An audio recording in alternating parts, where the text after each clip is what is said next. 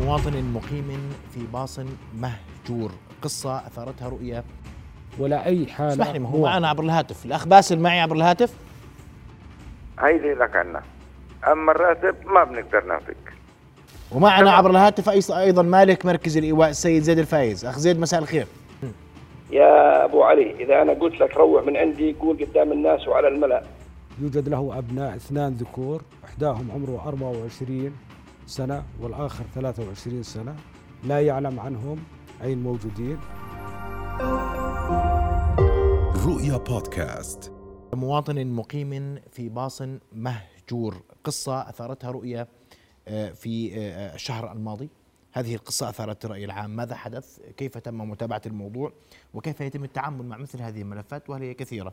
هذه آه، هذه الأمور نتابعها. الليلة مع ضيفنا السيد محمود فالح أجبور مساعد الأمين العام لشؤون التنمية والرعاية في وزارة التنمية الاجتماعية؟ مساء الخير أستاذ محمود. أهلا مساء الخير.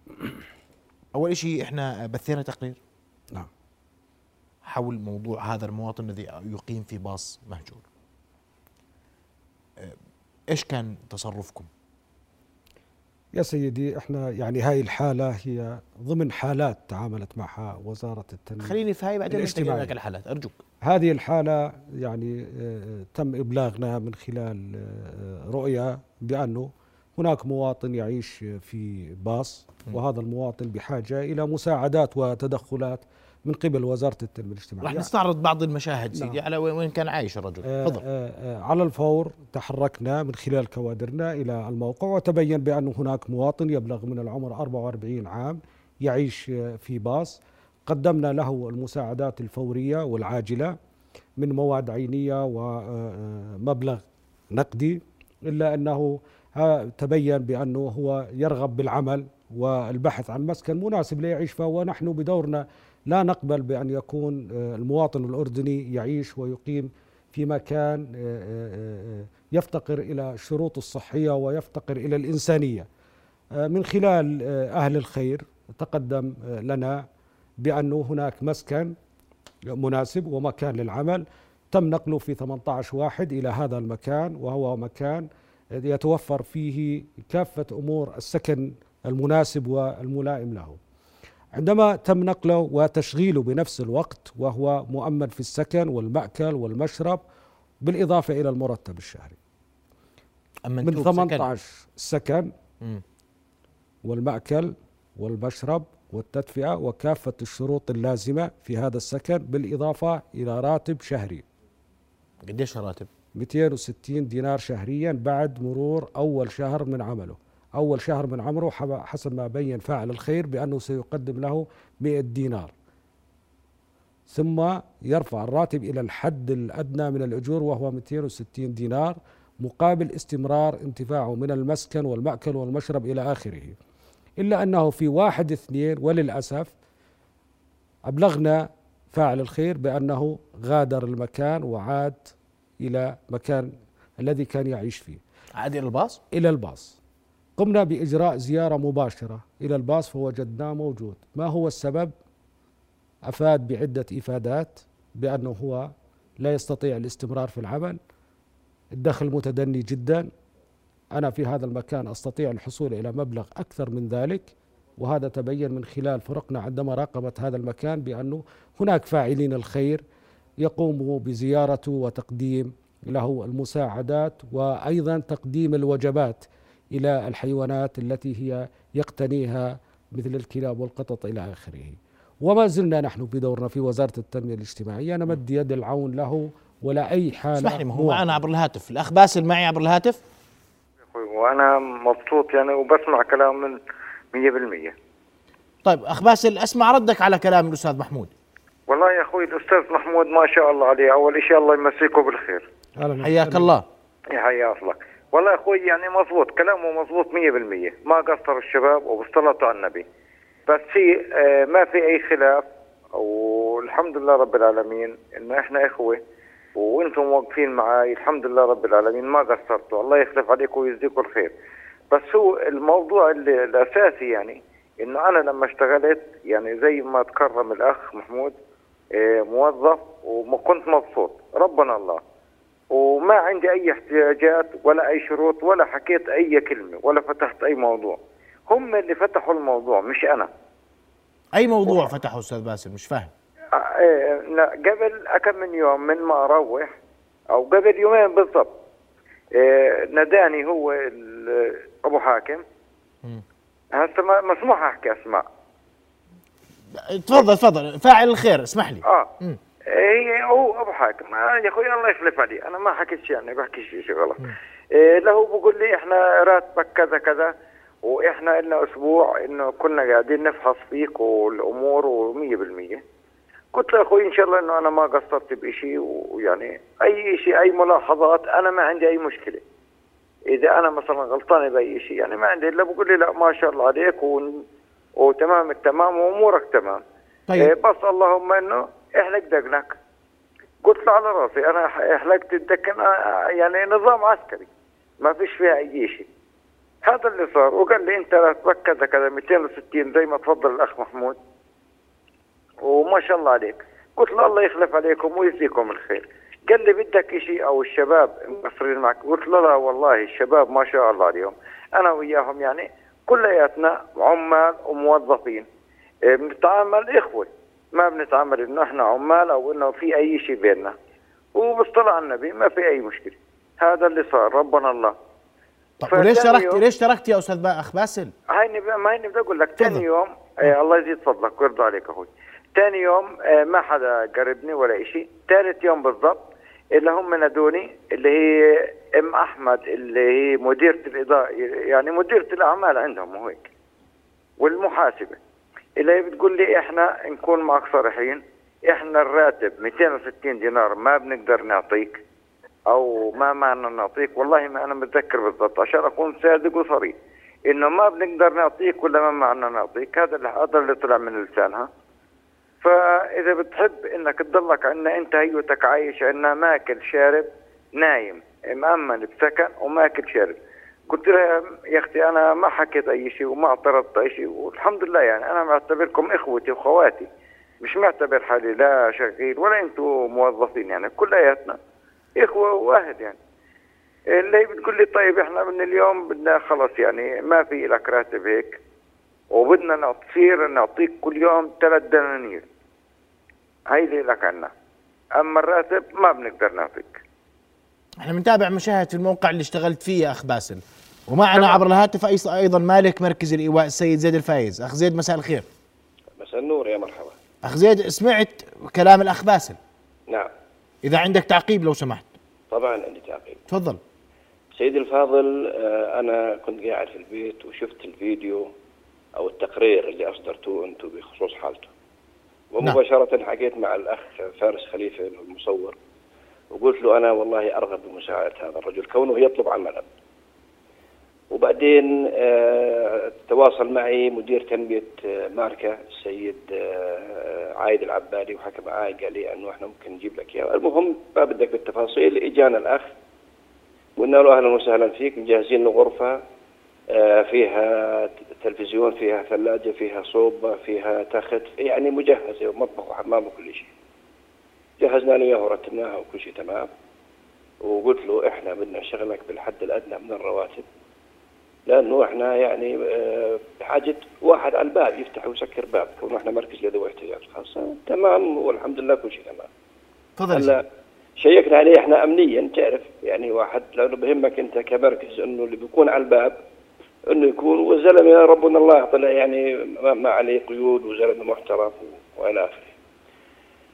ففي آخر طبعا داوم إنه هو من 18 الشهر في قبل آخر الأيام على أساس بدنا إحنا نعطيه راتبه. فبتقول لي الموظفه اللي هي المديرة اللي قال عنها أم أحمد.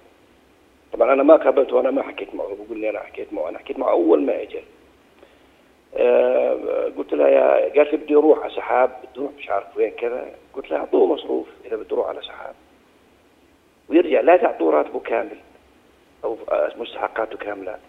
لأني أنا بدي إياه يرجع. وأنا بعرف يعني يعني عدم مؤاخذه أنت لو ما حطيتوني وهو يسمعني لأنه في أمور بدي أحكيها لكن آه، يبدو لي أنه أنتم عملتوا القضية زي مناظرة يعني لا يا سيدي ف- ابدا مش مناظرة نحن نطلع على آه. إحنا إحنا بنحاول نطلع على القصة هي لأنه بعد طبعاً. بعد المساعدة اللي قدمت له يعود للباص فلماذا يعود لباصه؟ يعني إنت إحنا بنشوف مشاهد هيو الغرفة وفرت له. الآن هيو الآن يسمعني هيو الآن يسمعني مم. يا أبو علي إذا أنا قلت لك روح من عندي قول قدام الناس وعلى الملأ يا تروح لا يا أخوي أنت حكيت آه، آه، عدم المؤاخذة. أنت قلت إنك ما حكيت معي إلا آه، لما جابوني الشباب. آه أنا جيت وقلت آه. لك الراتب ما بدنا نعطيكم بدنا نعطيك. يا رجل أنا ملتزم. لا لا لا يا أخوي براتبك. بقول لك أنا حكيت. أبو علي أبو علي إذا تكرم أنا ملتزم بهذا الراتب اولا اولا أمام قانون العمل والعمال بالحد الأدنى من الرواتب. هذا واحد. اثنين أنا ملتزم فيه أمام أخونا محمود الجبور. وأمام اللجنة اللي جابتك وأمام معالي الوزير. فلذلك ليش ليش أنت بتختلق هيك أمور وبتيجي تطلع خليني أكمل لك بس اذا تكرر آه. لما إجت المحاسبة تعطيك ال 50 دينار رفضت تأخذ ال 50 دينار وقعت عليها وهيك بشكل يعني. فما بعرف يعني إحنا بإيش اسالنا لك بإيش ضريناك يعني. يا أخوي. إحنا بس دقيقه دقيقة ابو أبو علي. آه معك إحنا استقبلناك و- و- و- وساعدناك. وبعدين ما بدنا منك شيء إحنا يعني هذا الشيء اللي, اللي شعرت إنه واجب تجاهي يعني واجب تجاهي للمجتمع وللناس. وطالما إني أنا قادر أقدم شيء بقدر بقدمه. ولا يزال للحظة المكان ينتظرك يا أبو علي. أنت اللي غادرت طواعية ولم يجبرك أحد على المغادرة. مضبوط هذا الحكي ولا؟ إحنا قلنا لك غادر يا أبو علي؟ إذا إيه. قلنا لك غادر قول. أنا آه هيني جايك بالحكي يا أخوي طبعاً. ما هو عشان ما طبعاً. تزعل بس يعني الله بيجي يزيد إذا فضلك تكرمت بشكل مباشر الله يرضى عليك اما طيب يا أخوي ما أنا والله بحكي بشكل مباشر أنا ما حكيت تفضل. من البداية أنا بحكي أوكي. اللي صار وما تفضل يا أخ باسل تفضل تفضل يا أخ. باسل آه. الأخ زيد اللي هو المسؤول عن كل شيء بيقول لك الراتب ما- ما حدا حكى معك عليه الراتب قائم كما هو وأنت مرحب فيك في أي لحظة وعد الآن إلى إلى إلى هذا المنزل اللي شفنا شفنا صوره قبل شوي غرفة مجهزة جيدة إيش. المشكلة؟ ها. يا أخوي يا أخوي أنا عدم المؤاخذة. أول شيء الله يمسيكم بالخير جميعا. تفضل يا أخ باسل تفضل الله يمسيك بالخير. أبو حاتم الله ي... الله يجزيك الخير ويخلف عليك ويجزيك الخير. إيه أنا عدم المؤاخذة لما جيت ما حكيت ولا اعترضت ولا أي شيء بس ولكن إيه هم الموظفين لما الموظفات بالذات يعني لما أجوا قالوا لي إنه الموضوع حكيته قبل شوي وبرجع بعد لك إياه. نعم. إيه إنه إحنا ما بنقدر نعطيك ال 260 دينار. بنعطيك انت حكيت حكي لهم هسه حكيت انت الملاحظة ان جاي لهم اعطيه أعطوه مصروفه. هم قالوا لي إحنا ما بنقدر نعطيك 260 دينار. إحنا بنعطيك كل يوم ثلاث دنانير. هاي هذا كل اللي لك أبو علي أبو علي هذا حبيبي. هذا أنت اليوم أنت اليوم صار لك عندي 12 يوم. تمام؟ لما غدا. كان لك عندي 12 يوم. تمام؟ تمام. هلا أنا لما بدي أجيب أي موظف بدي أعمل له فترة تجربة. أنت اليوم عدم مؤاخذة قدمت شغل ب ب بال بالمركز لسه ما قدمت شغل. أنت وماكل وشارب ونايم ودارين بالنا عليك وبنعطيك مصروفك اللي رفضت تاخذه أنا اليوم لما آجي بدي أحطك عندي يعني أنا فكرك إني أنا جايب إنسان أنا بحاجة إني أجيب واحد وأضحك عليه وأقول له بدي أعطيك 260 دينار بعدين أقول أنا بدي أعطيك مصروف. يعني عدم مؤاخذة أنا عندي بال- بالمركز موظفين وأنت شفتهم. ومسجلين وبياخذوا رواتب وكذا. يعني ما بعرف ليش هذا الحكي يا أبو علي. يعني يا أخوي ما شاء الله. طيب يا. سيدي يا اخ اسمح لي اسمح لي أستاذ زيد واسمح لي أستاذ باسل. آه. ال- الأستاذ زيد مشكورا يوضح إنه البيت موجود والراتب قائم كما هو. نعم. ماشي. بترجع على البيت؟ قسما بالله. ولو قطعان بحديث كل على رأسي. قسما بالله. قسما بالله. قسما بالله. ما زدت ولا كلمة ولا حرف ولا نقصت. إنه قلت لكم اللي حكت لي إياه الموظف يا سيدي ماشي. يا سيدي اسمح لي يا أخ باسل. اليوم أنت قالت وجودك لي انه وما قالت لي مصروف. طيب يا سيدي أنت اليوم هي الاستاذ الأستاذ زيد أوضح النقاط كاملة. وهو صاحب الأمر اولا وأخيرا. ترجع طبعاً. على البيت؟ أنا ما عندي مشكلة يا أخوي إني أرجع عنده. طيب. يلا نحييك يحيي أصلك. وذكر يا أبو, أبو- أبو حاكم بقول لك حياك الله. وأنا بقول لك على راسي يا ابو حاكم. طيب. وهو بيعرف إنه أخوي الكبير ابو حاكم أنا ما طيب. عندي أي كلمة بدي خلاص. أشكر السيد زيد الفايز مالك مركز الإيواء اللي كان معنا عبر الهاتف. وأشكر الأخ باسل علي المواطن اللي كان يسكن في الحافلة واللي المفروض يرجع بكرة على آه، ال- ال- المسكن الذي وفر له. سنعود لنتابع مشاهد منه. والأخ باسل بقول لكم برجع نعم. فبكرة آه، س- سترافقكم كاميرتنا لإعادته إلى آه، مركز الإيواء. سيدي إحنا يعني أول شيء نشكر فاعل الخير الأستاذ زيد الفايز وشيء مش غريب عليه هذه اللفتة الإنسانية وعلى أبناء المجتمع الأردني. إحنا جاهزين في التعاون مع أي حالة ومن ضمنها حالة باسل إن شاء الله إنه نتعامل معها ويتم نقله وتأمينه إلى مكان عمله ونأمل أن يستمر في هذا العمل. كونه هو تركه في محض إرادته إلا أنه ما تحدث به وتحدث به الأخ زيد هو يختلف كليا عما كانت اجاباته أثناء فرق الزيارة اليوم وفرق الزيارة في البداية. آه، السيد باسل؟ آه، هو يتواجد في هذا المكان وبالحرف يتحدث إلى فرقنا بأنه من خلال هذا المكان يستطيع أن يكون له دخل من خلال المحسنين والمتبرعين والمارة وأهل الخير بمبالغ مرتفعة جدا. فمبلغ 260 دينار لا يساوي شيء مقارنة مع الدخل الذي يتم الحصول عليه شهريا. من الطعام والمواد العينية والنقدية وإلى آخره من المساعدات وكما تعرف بأن مجتمعنا الأردني ونحن نأمل من المجتمع الأردني أن يكون شريك باللفته إلى مثل هذه الحالة بالتعامل معها وأن لا يتم استغلالهم مثل هذه التصرفات. اليوم كان هناك حالة عبر مواقع التواصل في إحدى محافظات الوسط يعيش في باص عمره 67 سنة. تبين لديه أسرتين منفصل عن أسرة والأسرة الأخرى موجودة. تم عرض عليه رعايته في إحدى دور رعاية كبار السن إلا أنه رفض ذلك. ويرغب الاستمرار في هذا المكان. ونعتبر هذا المكان هي أماكن بطريقة التسول وبطريقة أخرى. بالإضافة إلى تعاملنا من آه، خلال العام الماضي وبداية هذا العام مع عدة حالات. من ضمن هذه الحالات هناك حالة تم إبلاغنا عنها وعندما ذهبت فرق وزارة التنمية الاجتماعية ووجود هذا الشاب تم نقله إلى المركز الأمني للاستعلام عنه وتبين بأنه مطلوب على أثر قضية على الكاميرات تبين بأنه يخ- يحاول خلع كابينة بنك وكان هو يحصل على آه، المساعدات من خلال تواجده في إحدى الحدائق والمعونات من المارة ومن الجيران والى آخره من من من هذا الأشياء. هذه الأشياء أنا أعتبرها هي تضليل. وزارة التنمية الاجتماعية هي تقدم الرعاية. يعني على سبيل المثال في العام الماضي آه، تعاملنا مع تسع حالات من ما يسمى بالهائمين. وعندما البحث وإجراء الدراسات لم يتبين بأنهم هائمين. فقط حالة واحدة تبين بأنه هائم والبقية هي لديها أسر لديهم أبناء. طب وين أسرهم عنهم؟ هذا التفكك الأسري وهذا ما نعمله بأن يكون هناك في مسؤولية وترابط أسري ما بين أفراد الأسرة وعدم تخليهم بعضهم البعض. فهنا عندما نتعامل مع حالات ما بعد سن ال 18 الاخ باسل عمره 44 سنة متزوج من زوجتين مطلق مرتين.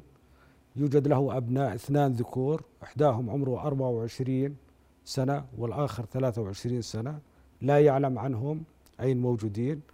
المكان الذي يعيش فيه مقابله تماما هناك عمارة من ثلاث طوابق يعيش فيها اشقائه وتعيش والدته في هذا المكان ويرفض الإقامة معهم والعيش معهم. فأنا أستغرب عندما إقامة أهله كمان. الإقامة مع والدته ومع أشقائه هو يدعي بأن هناك خلافات على أثر تركة من والده المتوفي فهناك العديد كل حالة من الحالات تعاملنا معها نجد وراءها قصة ولا نجد أي مبرر إلى المكان الذي يعيش فيه الأسر لهذول الحالات؟ يا سيدي. يا سيدي بصراحة تعاملنا مع حالة في نهاية العام الماضي. الحالة كان يتواجد في منطقة وسط البلد أمام أمانة عمان وكان يعاني من نزيف حاد. وتم من خلال فرقنا استدعاء الأمن العام وتم نقله إلى مستشفى البشير لإجراء العمليات الجراحية إلا أنه هرب من المستشفى. ثم تم البحث عنه وتم إعادته مرة أخرى وثم لاذ بالهروب واتفق معالي وزير التنمية الاجتماعية مع معالي وزير الصحة لنقله وتأمينه بالعلاج وإعفائه من نفقات العلاج. ومن ثم نقله إلى مكان من خلال وزارة التنمية لغاية رعايته وإيوائه إلا أنه توارى على الأنظار وكان في ذلك يرافقنا أحد الزملاء من رؤية لمتابعة هذا الحدث وله أشقاء اثنان يقوم باستغلاله وهم غير متزوجين يبلغوا بالعمر ما يزيد عن ثلاثين عام وهم يوميا يقوم بالحضور إلى مكان تواجده والحصول على كل المساعدات التي كان يتلقاها بالشارع بهذه الإنسانية. بعض الحالات أدخلناه إلى دور الرعاية. بعجالة أستاذ محمد معي دخل ودور الرعاية قام بالتكسير والتخريب والخروج. وكما تعلم بأنه نحن لا نملك القرارات القضائية نحن نقدم خدمات في وزارة التنمية. ويقوم بالخروج ولا نستطيع هذا زي زي هذا. الباص ليش ليش بيضل موجود في مكانه؟ ليش هذا الباص يحتاج من المجاورين والمتأذين من هذا الشيء. التقدم إلى الحاكم الإداري من خلال شكوى ولأمانة عمان وليس مسؤولية وزارة التنمية الاجتماعية في هذا الشأن. نحن مسؤوليتنا التعامل مع هذه الحالة ونحن نبدي استعدادنا. هو رفض الاستمرار مع فاعل الخير للعيش والعمل ويرفض الإيواء ويفضل الإقامة في هذا المكان. فلهذا السبب أنا أعتقد بأن المواطنين والمشاهدين قادرين على الحكم في مثل هذه الحالة. نعم. أنا بدي أشكرك كل الشكر أستاذ محمود جبور أشكرك حضورك آه، بداية وصراحتكم ومتابعتكم لهذه آه، القضايا. شكرا جزيلا لك. شكرا. من حضورك مشاهدينا الكرام. إلى هنا نكون قد وصلنا لنهاية حلقة الليلة من نبض البلد نلتقي غدا تصبحون على خير. رؤيا بودكاست.